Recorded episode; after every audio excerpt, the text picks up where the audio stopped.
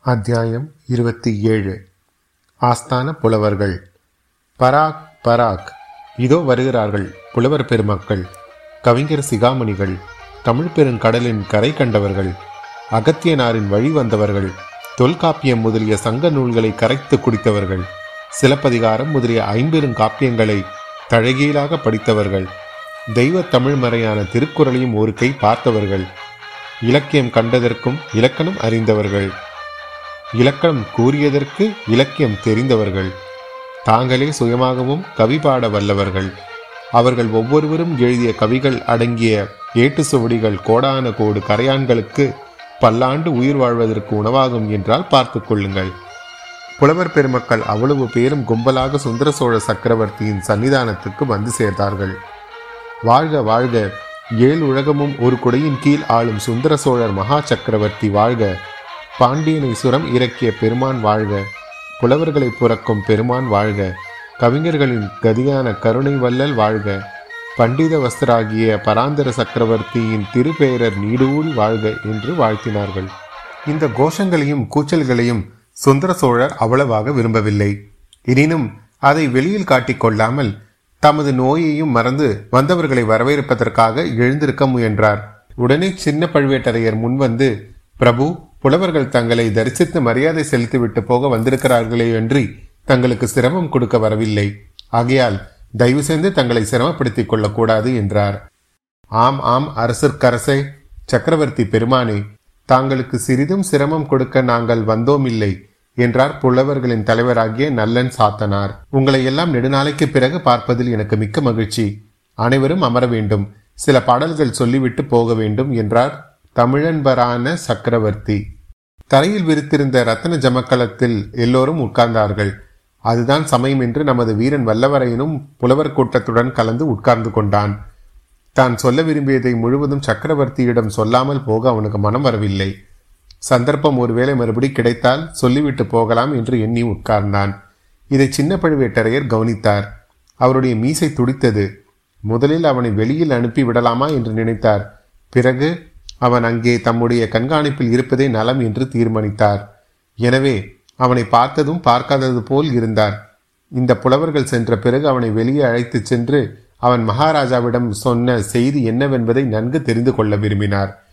அபாயம் அபாயம் என்று அவனுடைய குரல் அவர் காதில் இன்னும் ஒழித்து கொண்டே இருந்தது. புலவர்களே தமிழ் பாடல்கள் கேட்டு அதிக காலமாயிற்று. என் செவிகள் தமிழ் பாடல்களுக்கு பசித்திருக்கின்றன. உங்களில் எவரேனும் புதிய பாடல் ஏதேனும் கொண்டு வந்திருக்கிறீர்களா? என்று சக்கரவர்த்தி சுந்தர சோழர் கேட்டார். உடனே ஒரு புலவர் சிகாமணி எழுந்து நின்று பிரபு உலகபுரத்தில் தங்கள் திருப்பெயரால் விளங்கும் சுந்தர சோழ பெரும் பள்ளியிலிருந்து அடியேன் வந்தேன். சிவனேச செல்வராகிய தாங்கள் பௌத்த மடாலயத்துக்கு நிபந்தம் அளித்து உதவியதை இந்த தமிழகமெங்கும் உள்ள பௌத்தர்கள் பாராட்டி போற்றுகிறார்கள்.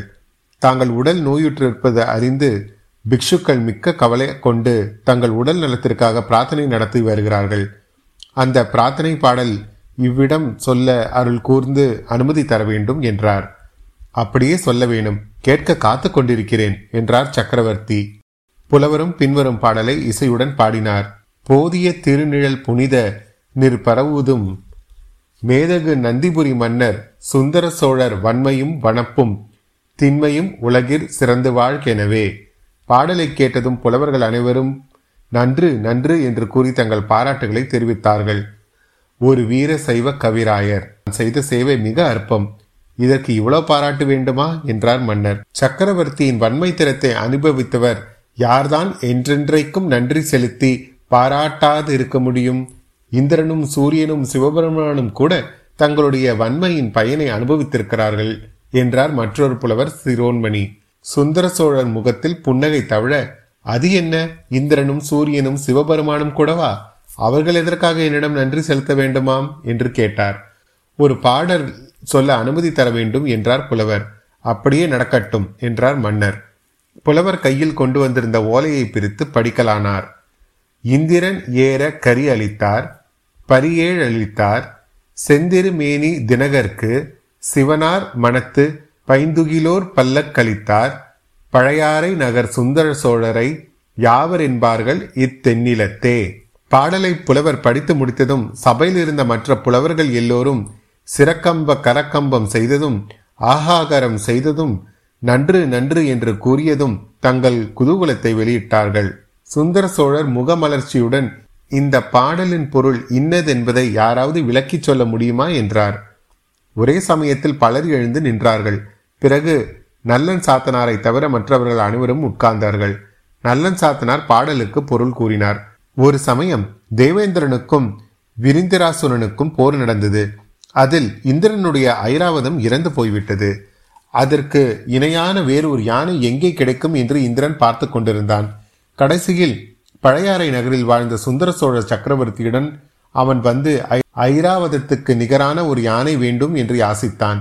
ஐராவதத்துக்கு நிகரான யானை என்னிடம் இல்லை. அதைவிட சிறந்த யானைகள் தான் இருக்கின்றன என்று கூறி இந்திரனை தமது யானை கொட்டத்திற்கு அழைத்துச் சென்றார். அங்கே குன்றங்களைப் போல் நின்ற ஆயிரக்கணக்கான யானைகளை தேவேந்திரன் பார்த்துவிட்டு எதை எடுப்பது என்று தெரியாமல் திகைத்து நின்றான். அவனுடைய திகைப்பை கண்ட சுந்தர சோழர் தாமே ஒரு யானையை பொறுக்கி இந்திரனுக்கு அளித்தார். அந்த யானையை எப்படி அடக்கி ஆளப் போகிறோம்? நம் வஜ்ராயத்தினால் கூட முடியாதே என்று பீதி இந்திரனுக்கு உண்டாகிவிட்டதை கவனித்த சோழர் வஜ்ராயுதத்தை விட வலிமை வாய்ந்த ஒரு அங்குசத்தையும் அளித்தார். பின்னர் ஒரு காலத்தில் செங்கதிர் பரப்பி உலகெங்கும் ஒளி தரும் சூரிய பகவானுக்கும் ராகு என்னும் அரக்கனுக்கும் பெரும் போர் மூண்டது. ராகு தினகரின் விழுங்க பார்த்தான் முடியவில்லை. தினகரனுடைய ஒளி அவ்விதம் ராகுவை தகித்து விட்டது. ஆனால் சூரியனுடைய தேரில் பூட்டிய குதிரைகள் ஏழும் ராகுவின் காலக்கோடி விஷத்தினால் தாக்கப்பட்டு இருந்தன. சூரியன் தன் பிரயாணத்தை எப்படி தொடங்குவது என்று திகைத்து நிற்கையில் அவனுடைய திக்கற்ற நிலையை கண்ட சுந்தர சோழர் ஏழு புதிய குதிரைகளுடன் சூரிய பகவானை அணுகி ரதத்தில் இந்த குதிரைகளை பூட்டிக் கொண்டு சென்று உலகத்தை உய்விக்க வேண்டும் என்று கேட்டுக்கொண்டார் தன் குலத்தில் வந்த ஒரு சோழ சக்கரவர்த்தி இவ்விதம் சமயத்தில் செய்த உதவியை சூரியனும் மிக மெச்சினார். பின்னர் சிவபெருமானுக்கும் பார்வதி தேவிக்கும் கையிலாங்கிரியில் திருமணம் நடந்தது. பெண் வீட்டார் கல்யாண சீர்வரிசைகளுடன் வந்திருந்தார்கள். ஆனால் பல்லக்கு கொண்டு வர தவறிவிட்டார்கள். ஊர்வலம் நடத்துவதற்கு எருது மாட்டை தவிர வேறு வாகனம் இல்லையே என்று கவலுடன் பேசிக்கொண்டார்கள் இதை அறிந்த சுந்தர சோழர் உடனே பழையாறை அரண்மனையில் இருந்து தனது முத்து பல்லக்கனை கொண்டு வரச் சொன்னார். பயபக்தியுடன் சிவபெருமான் திருமணத்துக்கு தம் காணிக்கையாக அப்பல்லக்கை அளித்தார்.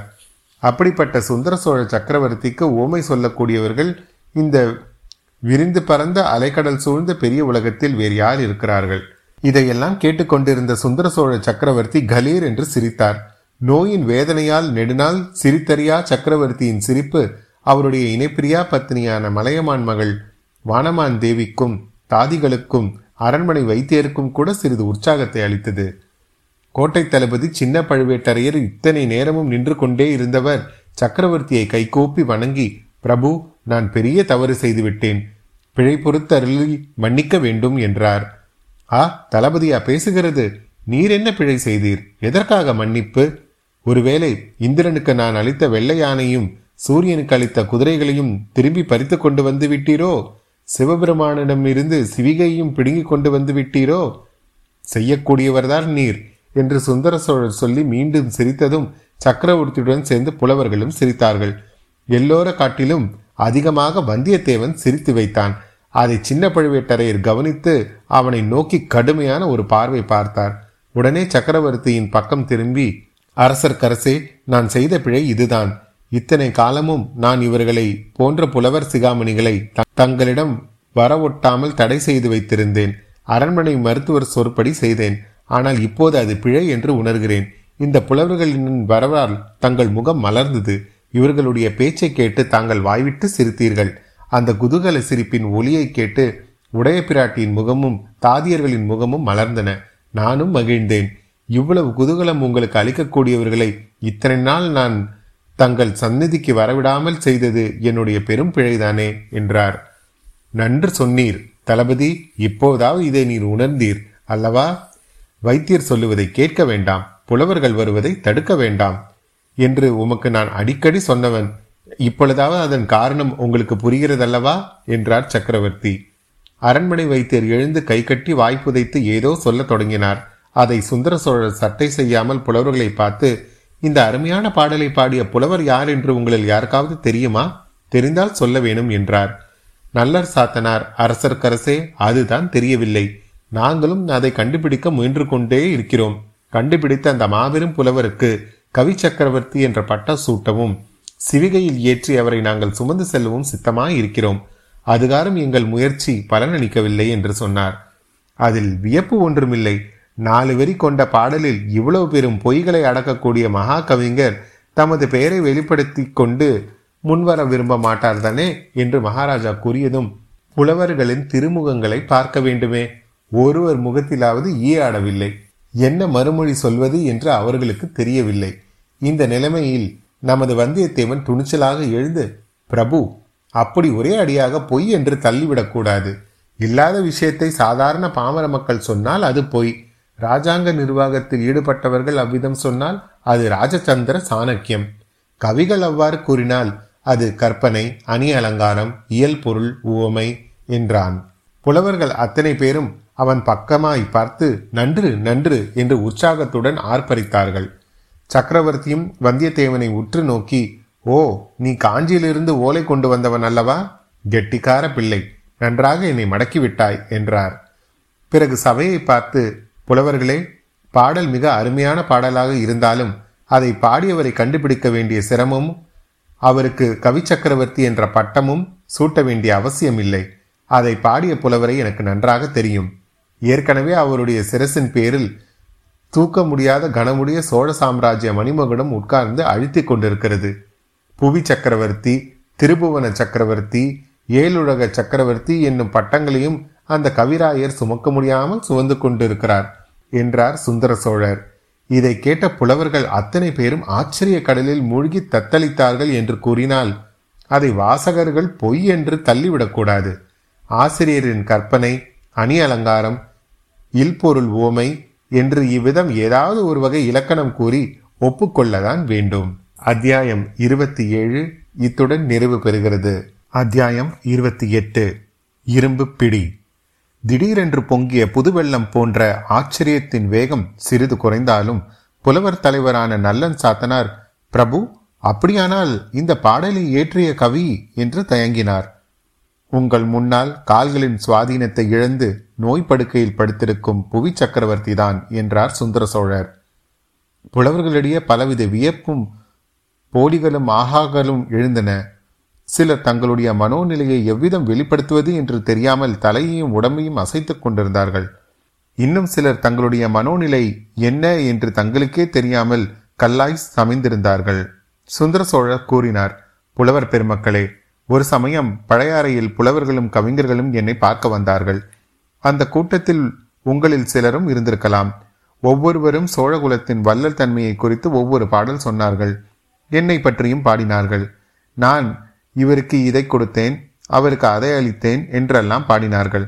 அச்சமயம் இளைபிராட்டி குந்தவை என் அருகில் இருந்தால் புலவர்கள் பரிசல்கள் பெற்று சென்ற பிறகு அவர்கள் பாடிய பாடல்களை அரசலங்குமரி புகழ்ந்து பாராட்டினாள். குந்தவையிடம் நான் புலவர்களை எல்லாம் விட என்னால் நன்றாக பாட முடியும் என்று சபதம் கூறினேன். பிறகுதான் வேடிக்கையாக இந்த பாடலை பாடினேன். எனக்கு பரிசு கொடு என்று கேட்டேன். குழந்தையின் முதுகில் மேல் ஏறி உட்கார்ந்து கொண்டு இந்தாருங்கள் பரிசு என்று கன்னத்துக்கு இரண்டு அறை கொடுத்தாள். இது நேற்று நடந்தார் போல் எனக்கு ஞாபகம் இருக்கிறது. ஆனால் ஆண்டு எட்டுக்கு மேல் ஆகிறது என்றார். விந்தை விந்தை என்றும் அற்புதம் அற்புதம் என்றும் புலவர்கள் கூறி மகிழ்ந்தார்கள். குந்தவை என்ற பெயரை கேட்டதுமே வந்தியத்தேவனுக்கு மெய் சிலிர்த்தது. சோழகுலத்தில் பிறந்த இந்த இணையில்லா பெண்ணரசின் எழிலையும் புலமையும் அறிவுத்திறனையும் பற்றி அவன் எவ்வளவோ கேள்விப்பட்டதுண்டு. அத்தகைய அதிசய அரசியலங்குமரியை பெற்றெடுத்த பாக்கியசாலியான தந்தை இவர். தாய் அதோ பக்கத்தில் அமர்ந்திருக்கும் மூதாட்டி. சுந்தர சோழர் தம் செல்வ புதல்வியை குறித்து பேசும்போது எவ்வளவு பெருமிதத்துடன் பேசுகிறார். அவர் குரல் எப்படி தழுதழுத்து உருக்கம் பெறுகிறது? வந்தியத்தேவனுடைய வழக்கரம் அவனுடைய இடையை சுற்றி கட்டியிருந்த பட்டுத்துணி சுருளை தடவி பார்த்தது. ஏனெனில் குந்தவை பிராட்டிக்கு அவன் கொண்டு வந்திருந்த ஓலை அச்சுருளுக்குள் இருந்தது. தடவி பார்த்த கை திகப்படைந்து செயலிழந்து நின்றது. அவனுடைய உள்ளம் திக்பிரமை கொண்டது. ஐயோ இது என்ன? ஓலையை காணுமே. எங்கே போயிற்று? எங்கேயாவது விழுந்து விட்டதோ? சக்கரவர்த்தியின் ஓலை எடுத்தபோது அதுவும் தவறி விழுந்திருக்குமோ? எங்கே விழுந்திருக்கும்? ஒருவேளை ஆஸ்தான மண்டபத்தில் விழுந்திருக்குமோ? அப்படியானால் சின்ன பழுவேட்டரையரின் கையில் சிக்கிவிடுமே. சிக்கிவிட்டால் அதிலிருந்து ஏதேனும் அபாயம் முளைக்குமோ? அடடா என்ன பிசகு? எத்தனை பெரிய தவறு? இதிலிருந்து எப்படி சமாளிப்பது? குந்தவை தேவிக்கு கொண்டிருந்த ஓலை தவறிவிட்டது என்று அறிந்த பிறகு வந்தியத்தேவனுக்கு அங்கு இருப்பு கொள்ளவில்லை. மேலே நடந்த பேச்சுவார்த்தைகளும் அவன் காதில் சரியாக விழவில்லை. விழுந்ததும் மனதில் நன்கு பதியவில்லை. சுந்தர சோழர் வியப்பு கடலில் மூழ்கியிருந்த புலவர் கூட்டத்தை பார்த்து மேலும் கூறினார். நான் விளையாட்டாக செய்த பாடலை குந்தவை யாரிடமாவது சொல்லி இருக்க வேண்டும். ஒருவேளை பழையாறை ஆலயத்தின் ஈசானிய பட்டாச்சாரியரிடம் சொல்லியிருக்கலாம். பிரபு தாங்களே பாடியிருந்தால் என்ன? பாடல் அற்புதமான பாடல்தான். சந்தேகமே இல்லை. தாங்கள் புவி சக்கரவர்த்தியாக இருப்பதோடு கவி சக்கரவர்த்தியாகவும் ஆவீர்கள் என்றார் நல்லன் சாத்தனார். ஆயினும் இச்சமயம் இதே பாடலை நான் பாடியிருந்தால் இன்னொரு கொடையும் சேர்த்திருப்பேன். இந்திரனுக்கு யானையையும் சூரியனுக்கு குதிரையையும் சிவனாருக்கு பல்லக்கும் கொடுத்ததோடு நிறுத்தி இருக்க மாட்டேன். மார்கண்டேயனுக்காக மரளியை சிவபெருமான் உதைத்தார் அல்லவா? அவர் உதைத்த யமன் தப்பித்து கொண்டான். ஆனால் அவனுடைய எருமைக்கடா வாகனம் சிவபெருமான் கோபத்தை தாங்காமல் அங்கே விழுந்து செத்துவிட்டது. வாகனம் இல்லாமல் யமன் திண்டாடி கொண்டதை அறிந்து பழையாறை சுந்தர சோழர் யமனுக்கு எருமைக்கடா வாகனம் ஒன்றை அனுப்பினார். இப்படி ஒரு கற்பனையையும் சேர்த்திருப்பேன். அந்த எருமைக்கடாவின் பேரில் ஏறிக்கொண்டு யமன் இப்போது ஜாம் ஜாம் என்று என்னை தேடி வந்து கொண்டிருக்கிறான். நமது தஞ்சை கோட்டை தளபதி சின்ன பழுவேட்டரையாரால் கூட யமதர்மராஜனையும் அவனுடைய எருமைக்கடா வாகனத்தையும் தடுத்து நிறுத்திவிட முடியாதல்லவா?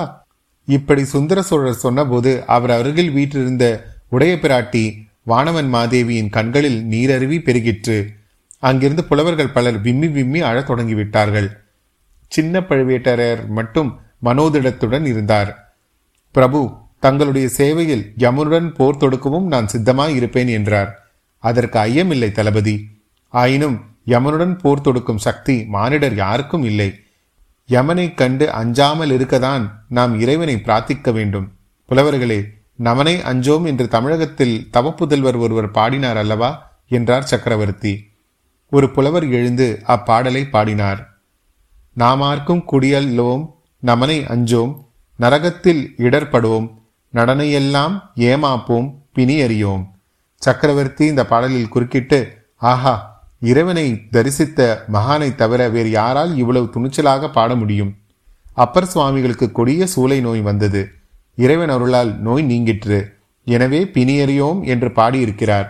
புலவர்களே என்னை பற்றியும் என் கொடைகளை பற்றியும் பாடுவதை நிறுத்திவிட்டு இனி இத்தகைய அருள்வாக்கை பாடுங்கள்.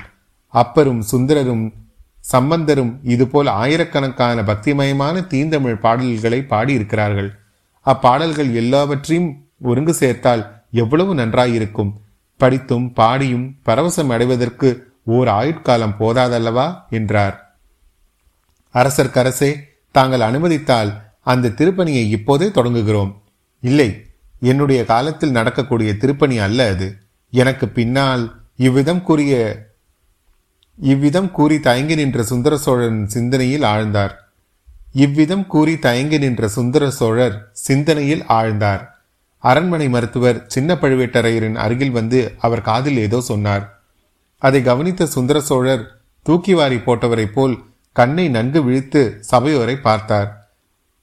வேறொரு உலகத்திலிருந்து மரணத்தின் வாசலிலிருந்து யமனுலக காட்சியிலிருந்து திடீரென்று திரும்பி வந்தவரைப் போல் சக்கரவர்த்தி தோன்றினார்.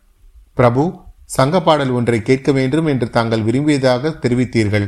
அதை மட்டும் சொல்லிவிட்டு இவர்கள் போகலாம் அல்லவா என்றார் சின்ன பழுவேட்டரையர். ஆம் ஆம் மறந்துவிட்டேன். என்னுடைய உடல் மட்டுமல்ல உள்ளமும் சுவாதீனத்தை எழுந்து வருகிறது. எங்கே? சங்க பாடலை சொல்லட்டும் என்றார் மன்னர். சின்ன பழுவேட்டரையர் நல்லன் சாத்தனாருக்கு சமங்கை செய்தார். புலவர் தலைவர் எழுந்து நின்றார். அரசே தங்களுடைய முன்னோர்களில் மிக பிரபலமானவர் கரிகால் பெருவளத்தார். இமயமலையின் புலிக்கொடியை பொறித்த மாவீரர் அவருடைய ஆட்சி காலத்தில் பூம்புகார் காவேரி பட்டினம் சோழ சாம்ராஜ்யத்தின் தலைநகரமாய் இருந்தது. பற்பல வெளிநாடுகளிலிருந்தும் பற்பல பொருட்கள் மரண்கலங்களில் வந்து இறங்கிய வண்ணம் இருந்தன. பூம்புகாரின் செல்வ பெருக்கையும் வளத்தையும் வர்ணிக்கும் சங்கப்புலவர் ஒருவர் இன்னென்ன நாட்டிலிருந்து இன்னென்ன பொருட்கள் வந்தன என்பதை தெளிவாக சொல்லியிருக்கிறார். அந்த பாடல் பகுதி இது. வடமலை பிறந்த மணியும் பொன்னும் குடமலை பிறந்த வாரமும் அகிலும் தென்கடல் முத்தும் குணக்கடல் துகிரும் கங்கை வாரியும் காவேரி பயனும் ஈழத்து உணவும் காழகத் தாக்கமும். பாடலில் இந்த இடம் வந்தபோது சுந்தர சோழர் கையினால் சமங்கை செய்யவே புலவர் நிறுத்தினார். தளபதி கரிகால் வளவர் காலத்தில் ஈழ நாட்டிலிருந்து தமிழகத்துக்கு உணவுப் பொருள் வந்து கொண்டிருந்தது என்று இப்பாடல் சொல்கிறது. அதை நான் அறிவதற்காக தானே இப்புலவர்களை அழைத்து வந்தீர்? ஆமரசே என்று கோட்டை தளபதி கூறியது சிறிது ஈனஸ்வரத்தில் கேட்டது. அறிந்து கொண்டேன். இனி இப்புலவர்களை பரிசல்கள் கொடுத்து அனுப்பிவிடலாம் என்றார் மன்னர். புலவர்களே நீங்கள் இப்பொழுது விடை பெற்றுக் கொள்ளலாம் என்றார் கோட்டை தளபதி. புலவர்கள் மன்னருக்கு வாழி கூறி கோஷித்துக் கொண்டு புறப்பட்டுச் சென்றார்கள். குந்தவை தேவிக்கு கொண்டு வந்த ஓலையை காணாததால் மனக்கலக்கம் அடைந்திருந்த வல்லவராயன் அப்புலவர்களுடனே தானும் நழுவி விடலாம் என்று எண்ணி எழுந்து கூட்டத்தின் நடுவில் நடந்து சென்றான். ஆனால் அவன் எண்ணம் நிறைவேறவில்லை. வாசற்படியை நெருங்கிய போது ஒரு வலிய இரும்பு கை அவனுடைய கையின் மணிக்கட்டை இறுக்க பிடித்தது. வல்லவரையின் நல்ல பலசாலிதான். ஆயினும் அந்த வஜ்ரப்பிடியின் வேகம் அவன் உச்சந்தலை முதலாவது உள்ளங்கால் வரையில் ஒரு குலுக்கு குலுக்கி அவனை செயலிழந்து நிற்கும்படி செய்துவிட்டது. அவ்விதம் பிடித்த இரும்பு கரம் சின்ன பழுவேட்டரையரின் கரம்தான் என்பதை நிமிர்ந்து பார்த்து தெரிந்து கொண்டான். புலவர்கள் தரிசன மண்டபத்திலிருந்து வெளியேறினார்கள். அத்தியாயம் இருபத்தி எட்டு நிறைவு பெற்றது. இன்றைய அறிவும் தமிழ் பகுதியில் நாம் காணவிருக்கும் சொற்கள் அசகாய என்றால் யாருடைய உதவியும் இன்றி சூரன் என்றால் பல எதிரிகளை வெல்பவன் அசகாய சூரன் என்றால் யாருடைய உதவியும் இன்றி பல எதிரிகளை வெல்லக்கூடியவன். நிந்தனை என்றால் இகழ்ச்சி. பொன்னியின் செல்வனின் ஓவிய பேட்சுகள் மற்றும் இதர பல கலைப்பொருட்களை நீங்கள் வாங்க விரும்பினால் W W W dot studio Krishna STUDIO KRISHNAA dot com என்ற வலைத்தளத்துக்கு சென்று உங்களுக்கு வேண்டியவற்றை நீங்கள் கிளிக் செய்து ஆர்டர் செய்து கொள்ளலாம். உங்கள் வீடு தேடி அவை வந்து சேரும். மீண்டும் உங்களை அடுத்த அத்தியாயத்தில் சந்திக்கும் வரை உங்களிடமிருந்து விடைபெறுவது உங்கள் அசோக். நன்றி வணக்கம்.